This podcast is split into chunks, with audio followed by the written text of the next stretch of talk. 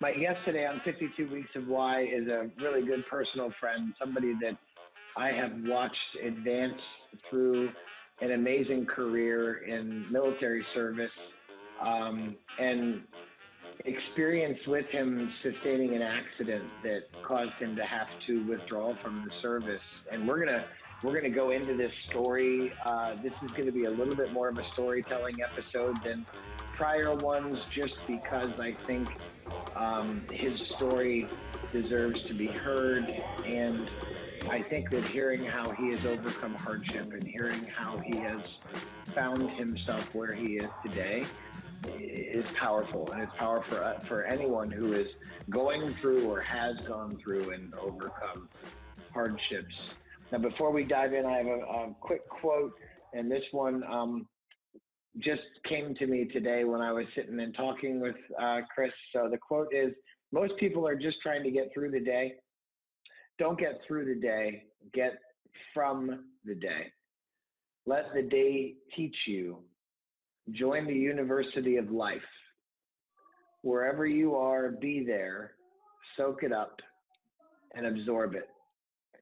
And I think that that's, for me, extremely important, because there's just some days, especially now as we're all going through the coronavirus and a little bit of quarantine life here, that we're not living life the way we used to. Some days you just feel like you're getting through the day. And this one for me is always an important reminder of not just getting through the day, right? Getting what you can from the day and out of the day. My guest today is Chris Clark. Chris is a really good personal friend. We've known each other, I think we said, for just over a decade now. He is a native of Salem, Ohio, where I'm from, but has since moved away and started a family elsewhere. We were very good friends before he enlisted in the service, and during his time in the service, we managed to keep in touch. And since being separated from the service, we've just grown in our friendship. We've grown together, being fathers, and grown together experiencing marriage and toddlers and infancy and now school-agers. He's a good guy for me to commiserate with when I feel like things aren't necessarily going the way I want to, because I know his isn't always going the way he wants it to. And you'll see Nash in the background. Nash is his boy.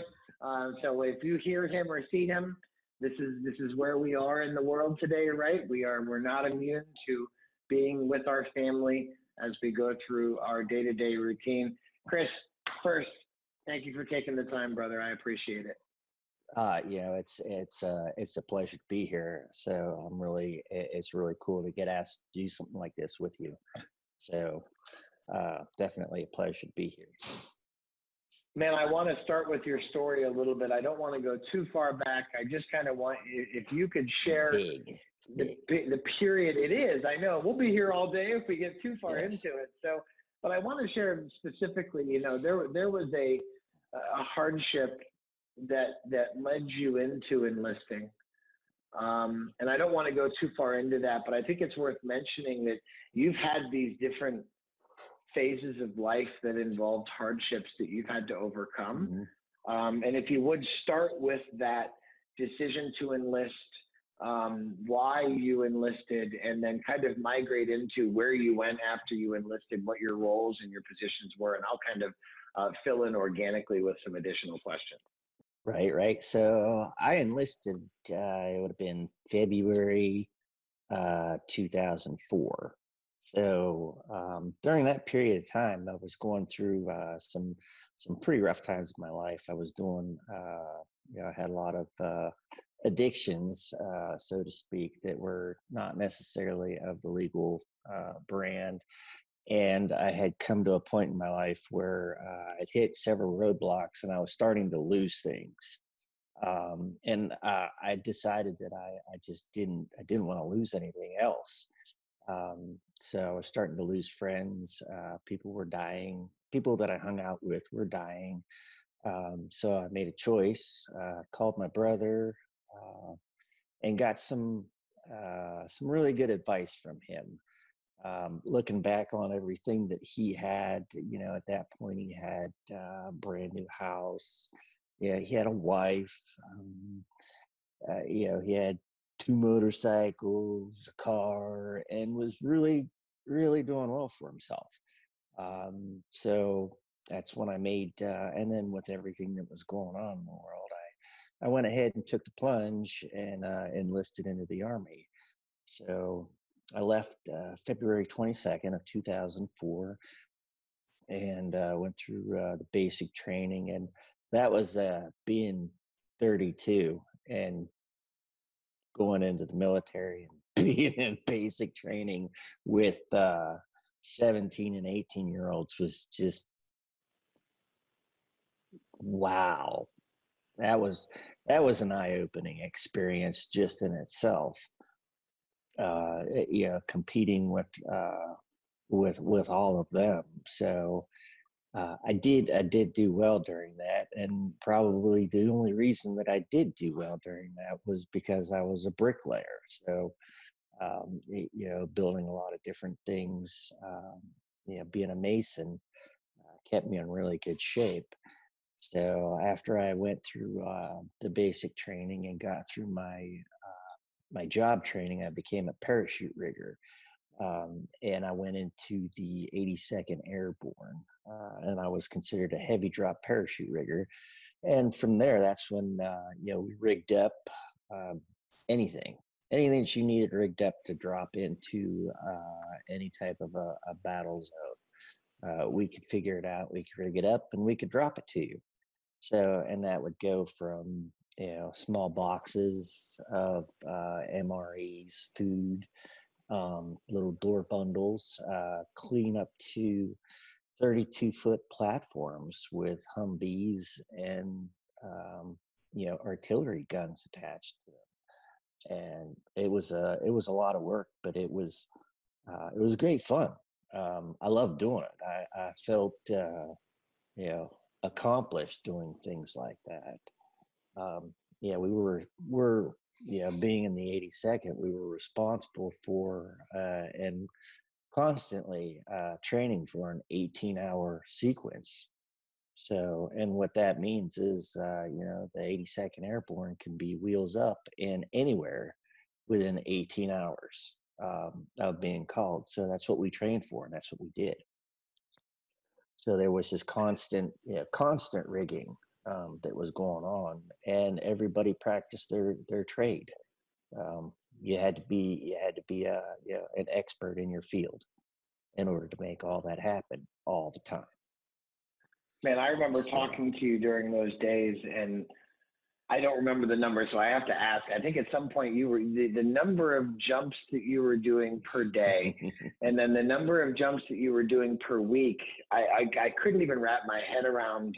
Remind me just of a random given day or random week, how many times you were jumping out of plane. Oh, okay. So at that point in time, it was when I had really started jumping. I went from the 82nd static line jumping to where we were jumping, I would say once a month. And then I started getting ready to go into the Golden Knight end of it there, where I wanted to go through that assessment and selection program to where we were jumping, at a minimum of 10 times a day. And we were doing that 5 days a week. And once I transitioned from the 82nd heavy drop unit, I went over to the 82nd All-American Freefall team. And that's, I was there for approximately 3 years. I became the team leader for that. And we were jumping Blackhawks. We had two Blackhawks running, and we were doing what they called elevator jumps. So they would take us, up to, it was right around 8,000 feet. And from there we would launch, we could practice, launch in a good formation. And then, and that's, what we would call, a chunk. So that's, that would be like four of us jumping out all at once, linked together, so that, we didn't have to waste time in the air chasing each other around to get to each other to make you know, to make the shape that we were looking for.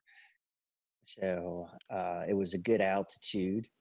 And then from there, you get your parachute practice. You get to, you know, get your practice on for, you know, for target accuracy, because that's another thing that you have to become very proficient at is reading the winds. Winds aloft are you know, can be a mean mistreater. So there's a lot of calculation that goes into jumping. So you know, it's not just, you know, here we go. No, it's, you know. No.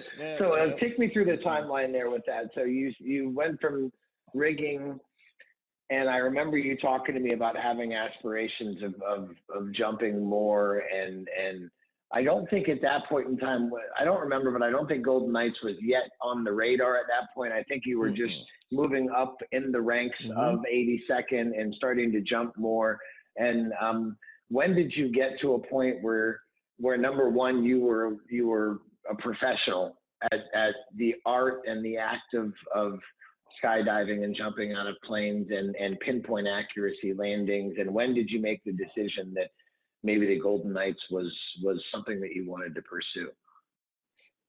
When I would say that I would have considered myself a professional at that point in time was probably, I would say right around 2007, somewhereabouts in there. I mean, and that's, you know, when you have people starting, you know, when you're training people and other people in the field, in the sport, are asking you for advice on, well, how would you handle this situation and what would you do? Well, what's your recommendation? And you know, always being open and you know, friendly, and you know, sharing. That's what it's all. It's sharing information. You don't keep information to yourself. That's just, you know, it's kind of silly. So you know, I like everybody to always improve and everybody to always be better. So it's what keeps everything moving. So in your first term of service, excuse me, first term of service, you were already in and leading and sharing. And when did you move into the next rank within 82nd Airborne, and when you were jumping as many times as you were jumping? Was that still first term, or was that after after that? No, that was first term. So I didn't have much of a life at all in my first term. So you know, at that point, you know, there was, it was, you know, the war hit, you know, was still pretty much, you know, in full swing at that point in time. And, you know, at that point, I was doing the 82nd Freefall team on a part-time basis. That was Saturdays and Sundays, you know, evening Saturdays and Sundays is the way that works. So I would do my work, you know, pretty much from 6:30 in the morning was when first formation kicked off. But you know, in the 82nd, you got to be 15 minutes prior to the 15 minutes prior to the 15 minutes prior. To make sure that you're checked in, so that your team leader knew that you were, you know, present, and accounted for, so they could make sure everybody was good. So at that time, I was private first class, so that's like an E3. When I started really seriously jumping, I was about two years into my term, and at that point, I was a specialist. And when I took over the 82nd Freefall team, I was a sergeant. So I was pretty fresh as being a sergeant, and I was the youngest. You know, at that point, rank-wise, I was the youngest person that was ever, you know, in charge of the team. So they usually reserve that for staff sergeant or sergeant first class. So those are people that they deem are necessary to have, you know, that kind of charge. But as an E5, I was doing it and doing it well. So they said, they passed it off and said, here you go. So when did you have the inclination that you wanted to angle towards Why first? Why Golden Knights? And then why? When did you make the decision that this was the path you wanted to go down? Okay, why Golden Knights? You know, it all had to do with you know, at that point, it's funding. So it was a government sponsored, you know, department. The Golden Knights are a Department of Defense sponsored team. It's you know, there's only, you know, there's the Blue Angels, there's the Thunderbirds, and there's the Golden Knights. There is the Navy Leapfrogs, but I don't believe that they're a Department of Defense sponsored. So there's an actual budget that the team runs on. They have their own aircraft. At that point, we had three Twin Otters and two Fokker Friendship aircraft. So and we always jumped out. You know, the demonstrators jumped out of the Fokkers. They're awesome aircraft. It was one of the coolest aircraft ever to jump out of. But it was all, you know, budget driven. But they were the quintessential jump team, mm-hmm. or there were three of them, and in your mind, Golden mm-hmm. Knight was like that's where I want to be. That's where I want to be. Yeah. So that was the level, you know. So it would be you know, more like you know, the minor leagues moving up to the major leagues is the way the steps worked. So there was a lot of different, you know, smaller jump teams. There was Black Daggers. There's the 101st Screaming Eagles jump team.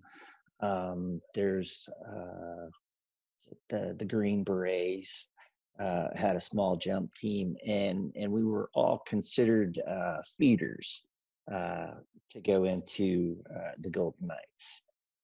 Was the way that worked. So it was a lot of, you know, so there was a lot of minor league teams, and when you went to, you know, to assessment and selection for the Knights, that was when you graduated to the majors. When were you in the midst of doing some of the more artistic things and videography that you got involved in? Was that after the Knights, or was that still while you were 82nd? Where you that was born? That was a lot of that stuff started happening while I was on the 82nd, and that was a lot of things that actually attracted the Golden Knights to me. Was the things that I was doing as far as share some of that with us if you would, because some of the stuff I remember videos back then that were amazing, and I'm going to share some of those as we mm-hmm. go through this, just so other people can experience it and see it. But mm-hmm. share some of the concepts. So I mean, at a 30,000-foot level, right? Share some of the things you were developing. So a lot of the things at that point in time that I was developing was crew. And there was a lot of you know, and that's where we do a lot of the parachute docking, and when you know, it shows you the pictures, you'll get a much, you know, better idea on what that is. But that's, you know, we actually fly our parachutes into each other and dock on each other. It doesn't, you know, it sounds like a really crazy concept, but it was actually it's a lot of fun, super dangerous, but yeah, I guess, you know, that's where you got to be to do it. So, you know, when you first learn about it, you know, everybody's always telling you to, you know, stay away and maintain your airspace and stay clear. Don't come near me. This is my space. Don't invade my bubble. To now you're, you know, flying your parachute into the back of another guy. So it's kind of a rough concept to get over, but once you know, bust through that bubble, it's a lot of fun. So there was a lot of equipment that I was developing, and we were doing what was called side-by-sides, and the big thing was a try-by-side. So we were docking. We'd start out with three parachutes docked together, and then we would transition. We would actually strap ourselves together, and the things that I was developing were called crew straps. You know, it's something that had been around for a long time, but they weren't real super safe. You know, a lot of times they would get, you know, stuck, and, you know, you could end up getting, you know, being hooked together and trying to land a parachute that way is it's kind of spicy, as we would put it. Yeah. So, but also on top of that, I remember there's a picture, and I'll share it of you. I think you're over Chicago, or you're over a major metropolitan area, and yeah. You're docked, and you have flares that are letting off these color streams that are behind you. Where the flares weren't something that you created, it was just the implementation of the docking. Right. Was the flares, or did you make those too? No. I didn't make the flares. That was, that was another crew that did that. Those are stage pyrotechnics that were adapted, that we adapted to use. That was why I was on the Golden Knights. I got the funding in the budget. That was cool. I mean, that was one of the wonderful things about that is you could come up with a concept, and then you could take it and you could present the concept, and they could, with the Golden Knights, you could actually, get a lot of budget for testing and development, because that's part of what the Golden Knights do. So let's back up there, right? I don't want to jump ahead to Golden Knights yet. So let's talk about that segue, right? Because I remember it was a challenge. The training and the politics and there were a lot of obstacles coming out of 82nd and going into Golden Knight that you had to overcome to get there. And it was a big realization of a very lofty goal. And just share a little bit about that change, that transition. It kind of stunk a little bit. The transition. It was definitely hard, but it was good. We were doing a jump into the Philadelphia Phillies stadium, and I was short a guy on the second, and I went over to the Golden Knights and. I asked if I could borrow a jumper, and of course, they were like, yeah, sure, no problem, you got it. But the sergeant major, was very adamant on one rule, and that was, the Golden Knight has to spot the aircraft, and he has to, he's in charge of himself. He's with you, but he's. And then the other stipulation was if he missed, he would get fired. So that was a big deal. So no pressure, at all. So yeah. So so we went and we did the jump, and Rich Sloan was the lead. He was one of my guys. He was the first jumper. He went out, and then I went out and docked and did a biplane with Jimmy Hackett. And then we had Steve, this is the Golden Knight, and we had a parachute. He wore one of our parachutes, and we had that set up for him. So for his cup, so that we were all wearing, the red, white, and blue. And as it turned out, he missed. It was a huge to do. But ultimately, at that point in time, cell phones were just starting to, take video. So, needless to say, I didn't report back that Steve missed. So I covered for Steve, and so that Steve wouldn't get fired. So, but naturally, due to cell phones and all that good stuff, my first sergeant knew before. I even had a chance to tell him, because there just so happened to be, some of, the 82nd, colonels and above that had decided to go to that game because we were jumping in there. So it was kind of a pickle. So I got in a lot of trouble for, covering, for a guy, but on the same, token, because I stuck my neck out for a teammate you know, it didn't matter, you know, because that's, you know, you're on a team, you know, it's all, you know, it's not about you, it's about the team. So, and that's when I got asked to come to tryouts.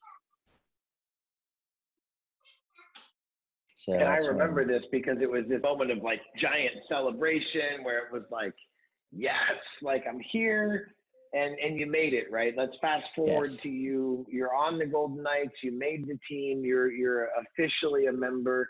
You have some more artistic freedom.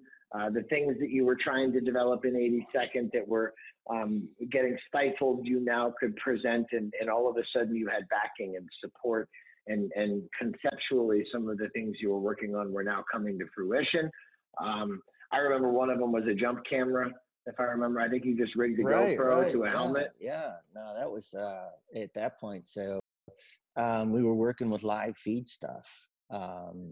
It was yeah, it was super, you know, all the FPV camera stuff that was just starting to, I mean, it was really starting to blossom as far as that stuff is concerned. So we took a friend and I, you know, we took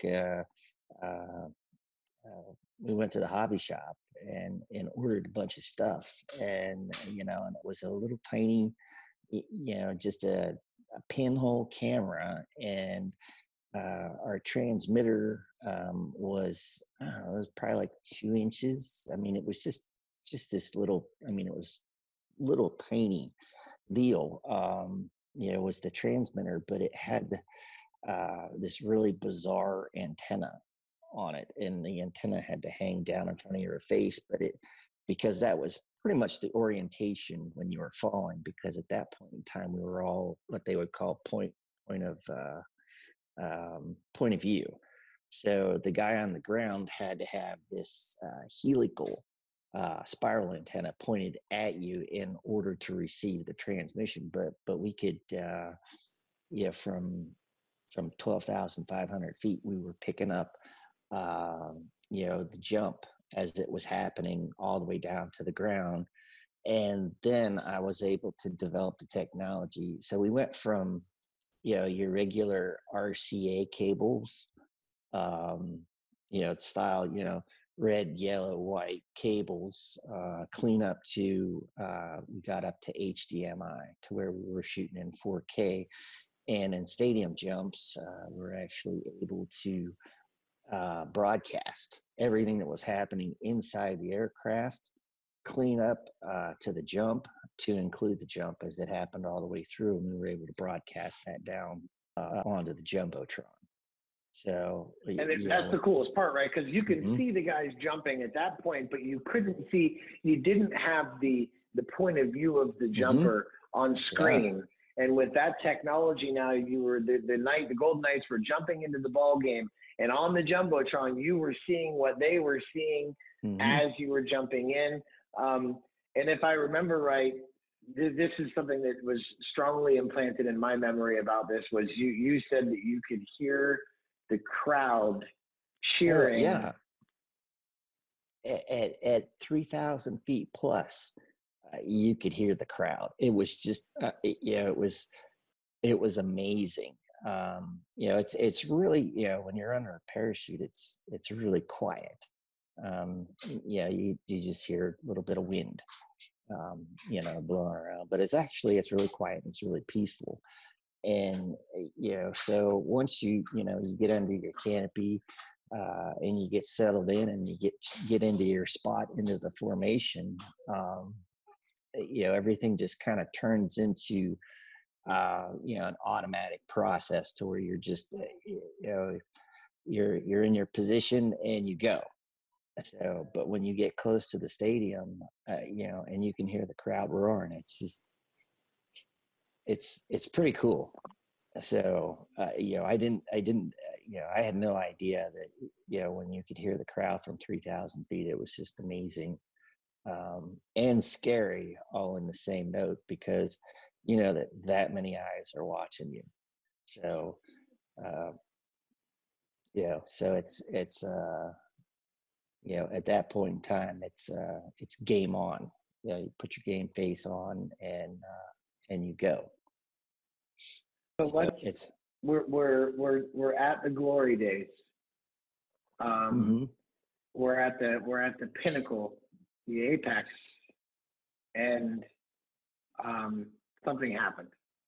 Okay, so you know at that point, you know, I'm on a black demonstration team, and everything is you know, there's Golden Knights have been doing the same thing for a long time, same project, you know, the same jumps, the same shows, and you know, we've always been given a lot of latitude to try and improve on things. And at that point, you know, we started doing wingsuit stuff. You know, wingsuits have become a very huge deal, and you know, I've been wingsuiting, you know, since 2006, so it was a lot of fun. So you know, I had one of the original first generation wingsuits that were, you know, was tiny, you know, as compared to what I had on the Golden Knights.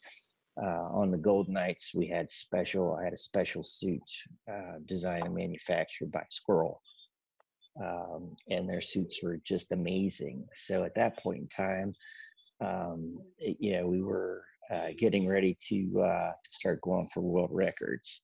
So with it, so we were practicing. There were 5 of us that were doing this, and we were working on going all the way up to 45,000 feet is what we were working to go with. At that point in time, there was a gentleman that had just he was from Google, that had just broke the world altitude record, you know, for being a single jumper for altitude. So, and he went clean up into the stratosphere to do that. So what we were looking to do was go up into the level right below that, and that's called the troposphere. So we were looking to get down into, you know, jump down into the troposphere, hitch a ride onto a jet stream, and then fly a good solid 15 to 20 miles to a specific point, to an air base, and set an altitude, you know, a distance and a time world record for wingsuits. How many of these had you attempted up to this point? Well, at that point in time, I had a bare minimum of, you know, 500 wingsuit jumps before we even started that. And there was, we had done, you know, a couple, you know, we were working with Discovery News Channel at that point in time to collaborate with a lot of this stuff. So we had done a special with them. We were working with Google, and there was another company that was also developing a small heads-up display that would fit on top of our masks. At that point in time, I was working on a custom helmet that would accept. It would take our you know, the style of helmet that all of us had liked, and cutting a portion out, and then doing a 3D printed version of it is what I was working on doing, so that it would accept oxygen. So at that point in time, the only oxygen tanks that were available for us were the models that the Special Forces used. And what we were working on doing was splitting the tanks and moving them from the front of your chest and putting one on each side of your pack tray for your parachute. And in the midst of that, creating an airfoil to go along with that to create extra lift is what the other company was working on with us. So, you know, we jumped daily.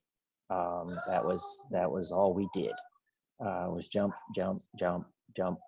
some more, jump. You know, we would average, you know, sometimes if we were just practicing exits, we would average anywhere between 10 and 16 jumps a day if we were just practicing exits. And that's so that we could all You know, when you're at 45,000 feet, it's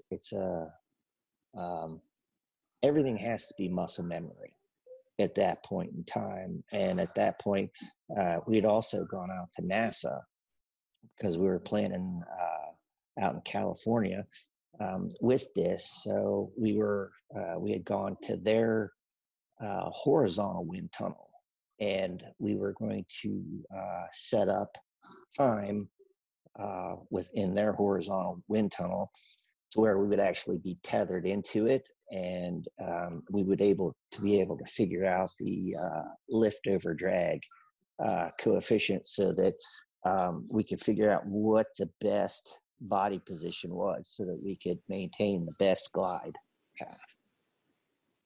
So you're in the midst of doing dozens and then hundreds of routine jumps. Mm-hmm. And fast forward to the one jump that didn't go as planned. Okay, so from the best that I can recollect, you know, when you're when you go to deploy your parachute in a wingsuit, you have to pull everything, collapse yourself down, and you bend like a banana, is the best as I can put it. You pull your, you know, and then you have to do everything simultaneously because, you know, if you pull this wing out, it rolls you over on your back. So you have to pull out both at the same time, so it keeps you stable. And I don't think that I had pulled my legs in enough and my parachute, because you're flying this way and not coming down. I believe that my parachute skipped off of my leg wing and it twisted all up. So when that happened, you know, my parachute did open, but I was doing this really, really nasty helicopter spiral. But at that point in time, you know, I had, you know, it was at 5,000 feet. So I had quite a bit of time to work with it. So I went ahead and, you know, and started working out the problem, because that's one of the things that you have to do when you're a jumper is you have to stay, you know, you got to be calm. You can't just, you know, you can't spaz out. So, yeah, while, you know, doing all the crew jumps, you learn how to be, you know, calm and collected and analyze the situation and work it by the numbers. So, you know, I got the parachute. Yeah, it was still, I mean, man, I can't even tell you how many times it was spun up. It was spun up enough to where it had my head pinned down on my chest. I couldn't even look up. So the first thing that I had to do was spread the risers apart to get my head out so I could see what was going on. Then from there, you know, stop the spiral. So, you know, I went from doing this to just a nice, you know, very, very docile, you know, spin. Totally workable. So at that point in time, you know, I started, you can't do anything in a wingsuit because you're all tied in. You know, everything's together. Typically you would bicycle your legs to a certain point and it would help, it would spin you back. It's a weird concept, but it works. But you rotate your legs like you're kicking a bicycle and it spins you the opposite way. So, but when you're in a wingsuit, you can't do that. You got a giant wing in between your legs, so it doesn't work. So you have to get out of it. So what I did was I bent over to get my legs unzipped and started coming out of it. And when I did that, my riser slipped back and it put me into a hard spin to a point to where I thought I was going to pass out. So at that point in time, I went ahead and cut my parachute away and deployed my reserve.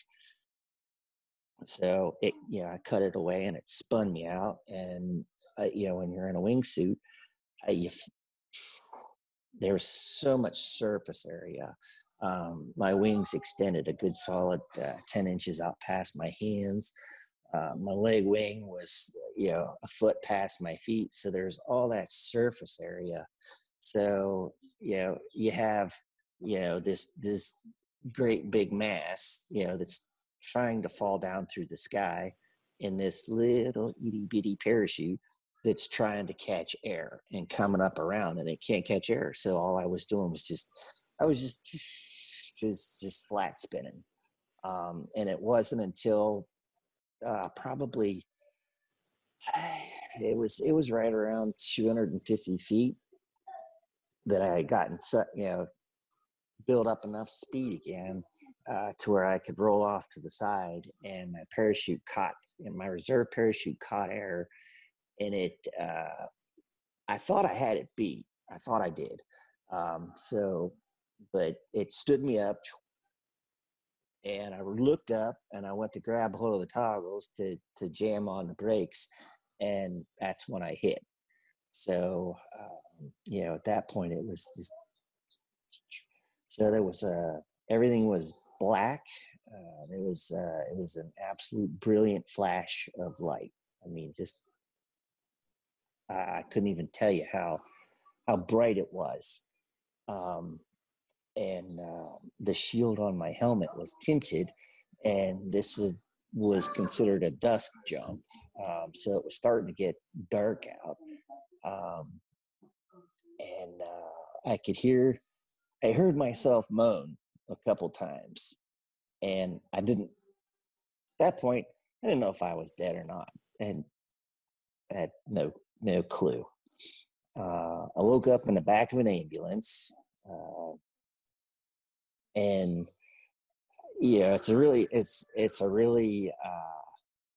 really bizarre. You wake up and it's super bright, and there's people looking at you, and you don't have any concept of what's going on. And the only thing that I noticed at that point in time was I was butt naked in the back of an ambulance. Yeah, and from what you told me, the landing was such that you landed on your heel. Right. Which was tell me that, because that portion of it, the injury you sustained. And then the recovery you had to go through is pretty extensive. Okay, so when so what happened? So ultimately, what saved me was my parachute blossomed. My reserve parachute opened up right at the last second, and they estimate that I hit it right around 60 miles an hour. So. So what happened was because my parachute opened, it stood me up. So when I hit, I hit at a slight angle, and I hit on the right side of my body, and my right leg took the brunt of the fall. So when that translated, it shoved my heel up in between my tib fib. So the calcaneus is what they called it. It was completely blown apart. Both of my hips were broken. I blew up L1 and L2 in my back. They're just they're sort of kind of there, but not really. My sternum, broke my sternum. I smacked the right side of my head and had a pretty massive brain bleed. So that was all the injuries. So and the surgeries. I mean, I remember you having extensive reconstructive surgeries and not and questioning whether you were going to make it, whether you were going to sit upright, whether you were going to walk, whether your body would continue to function, and how many pills you would need to take on a daily basis to continue to function. It was the first time I saw you was in a wheelchair. Right at that point, you were you had not yet regained the ability to walk. Mm-mm. It's really hard at first because it's so overwhelming. Everything that's happening is just there's people making decisions around you, and they're happening fast, and they're it's a really big assault on you, and it really is. And they're like, do you want this? We need your consent to do this. Do you want to do this? We're going to have to do this. We have to do this. We've got a team together. And if you don't do this right now, then you may or may not ever walk again, and your whole life is going to change. And the only person that I had at that point in time was, was my buddy Brian, from the team. He was there with me throughout the entire ordeal. And at that point in time, it's, you start to wonder, it's not like it just happens, am I ever going to see my wife again? Am I ever going to see, my kids ever again? Because at that point in time, nobody could get a hold of them. The accident happened, we're in a different time zone in Milwaukee than we are here in North Carolina. Everybody's in bed. Nobody's, picking up their phones. So, yeah. So,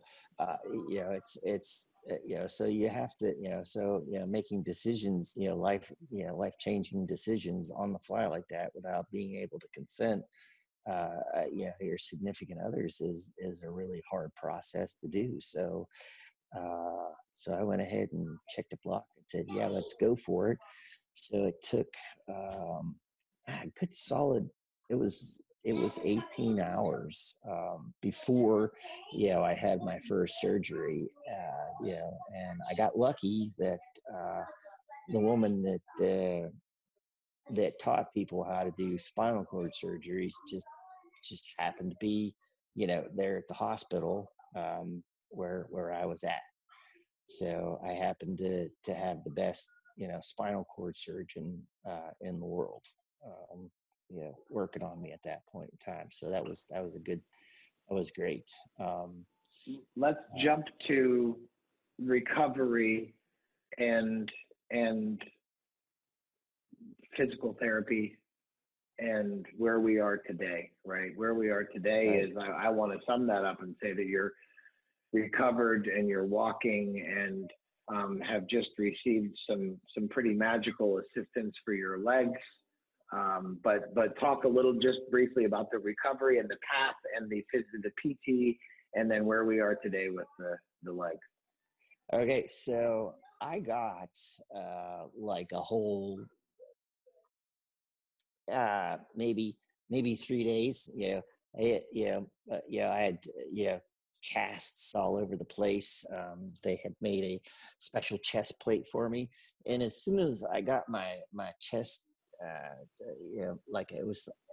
big giant chest guard chest brace that I had to wear. So as soon as that chest brace was made, it was immediate. Physical therapy started right then and there. They don't believe anymore of you hanging out waiting 6 weeks before they start physical therapy. So I immediately went into the physical therapy. They started working with my legs. At that point in time, I was having a hard time talking because of the brain bleed.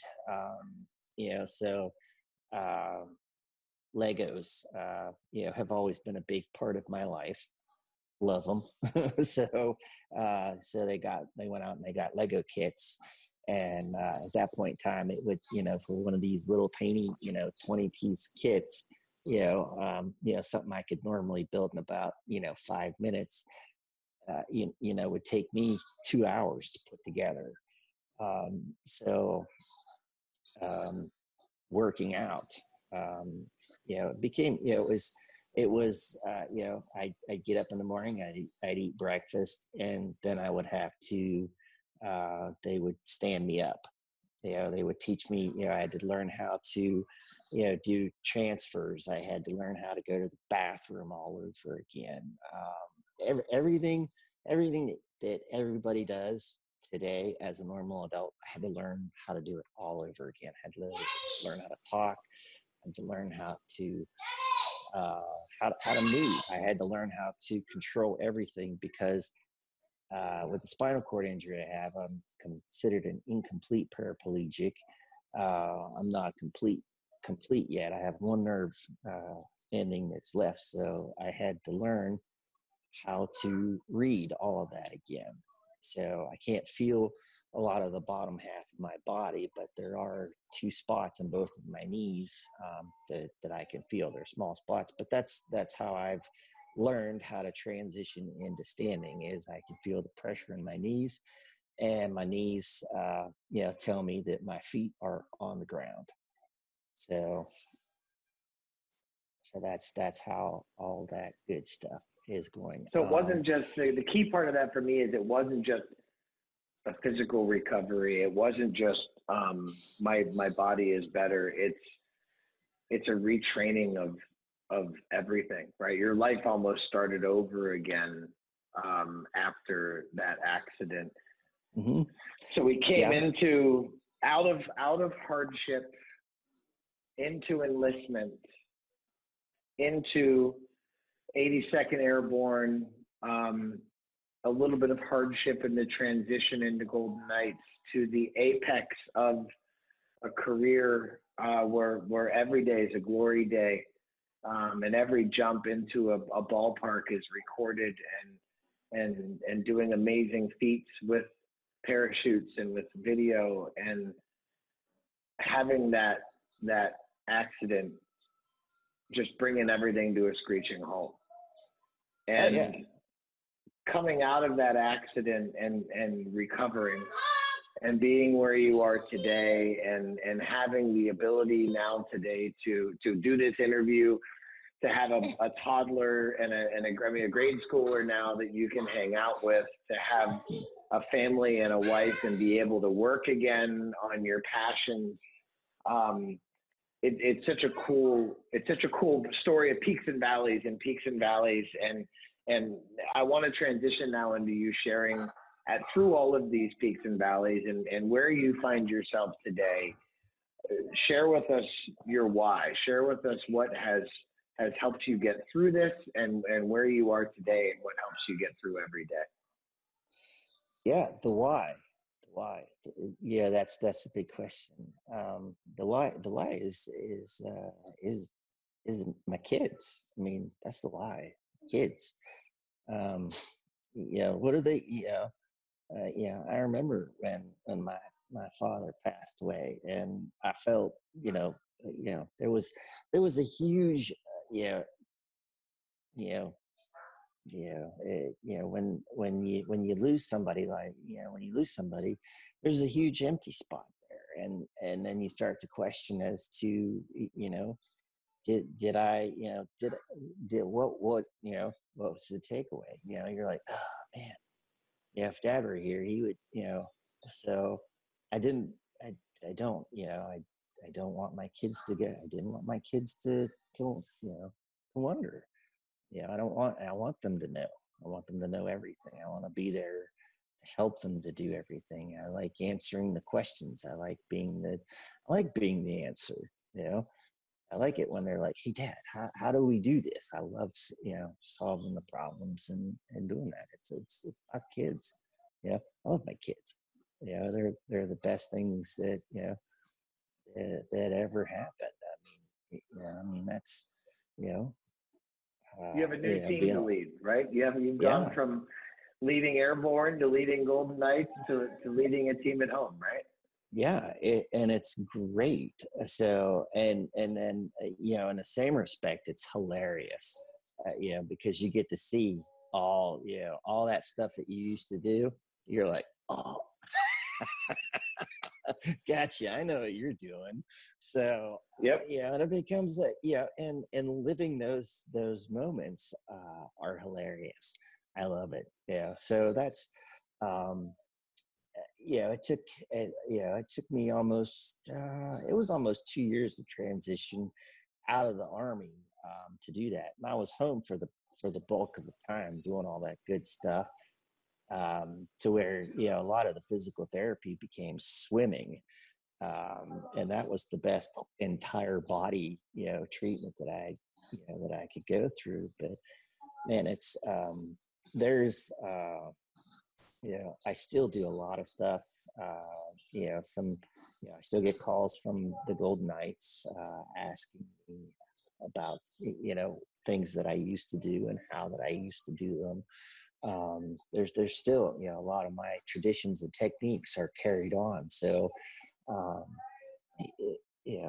love helping people. I love making, I love solving problems, and I love being the answer. So it's a lot of things that drive me. I've always been you can't tell me no. You know, if you tell me no, that's not possible. That's just not the way I roll. So there's always a way. There's always an answer. And I know that from you, it's almost, we both have struggled in our advancing into adulthood with that personality flaw, I guess I would say, because we have a rebellious spirit, right? And the rebellious spirit doesn't translate very well into parenting, and doesn't translate very well into adulting. Mm-hmm. And I've had to overcome the same obstacles of rebelling just simply for the sake of it, and understanding that maybe I need to realize when I'm doing that and pull in the reins and say, okay, right, maybe it's now hard. Is not the time to just have that rebellious spirit. But going back to, the hardest times that I remember are the times of physical therapy and our friendship and talking to you while you're retraining your brain, and all of that was motivated. Your daily motivation at that point was family, was I want to be mm-hmm. there, I want to be a dad, I want to be present, and every day that was, am I right that was your motivation? That's the motivation. That was my motivation. I want to be there for the kids. So you can't can't just leave them hanging like that. So, that's don't quit. So that's something that I've always told them, is you never quit. Don't ever quit. You are a shining testimony of don't ever quit, my friend. I think that witnessing you and your upward and then downward travels, and then now your upward travel of having a family and being a dad and being able to walk with grace now, and being able to attend functions that you couldn't attend before, and no longer being bound to a wheelchair, and being able to work and provide for your family. There's so many things that are there that are the don't give up mentality, but like me, man, so much of what we do and so much of our motivation is rotating around our family and our kids. And any final thoughts before we finish up? No, it's but it's been God, I wish I was closer and we weren't under quarantine, because I just come over and we do this, but we're under quarantine right now. So you've been under it much longer than I have. Ours just went into effect yesterday. So I wish that we were closer. I wish that our, I love bringing Nash back and swimming. So, bringing him to Sevakeem is, Are we going to Eddie's house? We're going to go swim. Well, as soon as it warms up, that's where we're going. We're going to Eddie's house. We're going to go swim. I'm ready for it, my friend. Like this whole thing of being the challenging times that we're in. It's, I think, so many people are going back to the things that we took for granted, including just going to a restaurant, or mm-hmm. going to the library, or going to the, there's so many things that we took for granted that we're now coming back to a stronger appreciation for. Yeah. Brother, thank you for your time. Thank you for what you sacrificed in the service. I know that the time you sacrificed, you love and you value, and you would not change that for anything. But the physical sacrifice that you made is appreciated, and I think I speak for everybody when I say that. It was a pleasure, man. I hope that I can always do more and do better. Always got to do better. Better than yesterday. So, yesterday's gone. Can't do anything about it. today's the day, and I work for every day. So if I can do something better today than I did yesterday, then I, then I've accomplished something.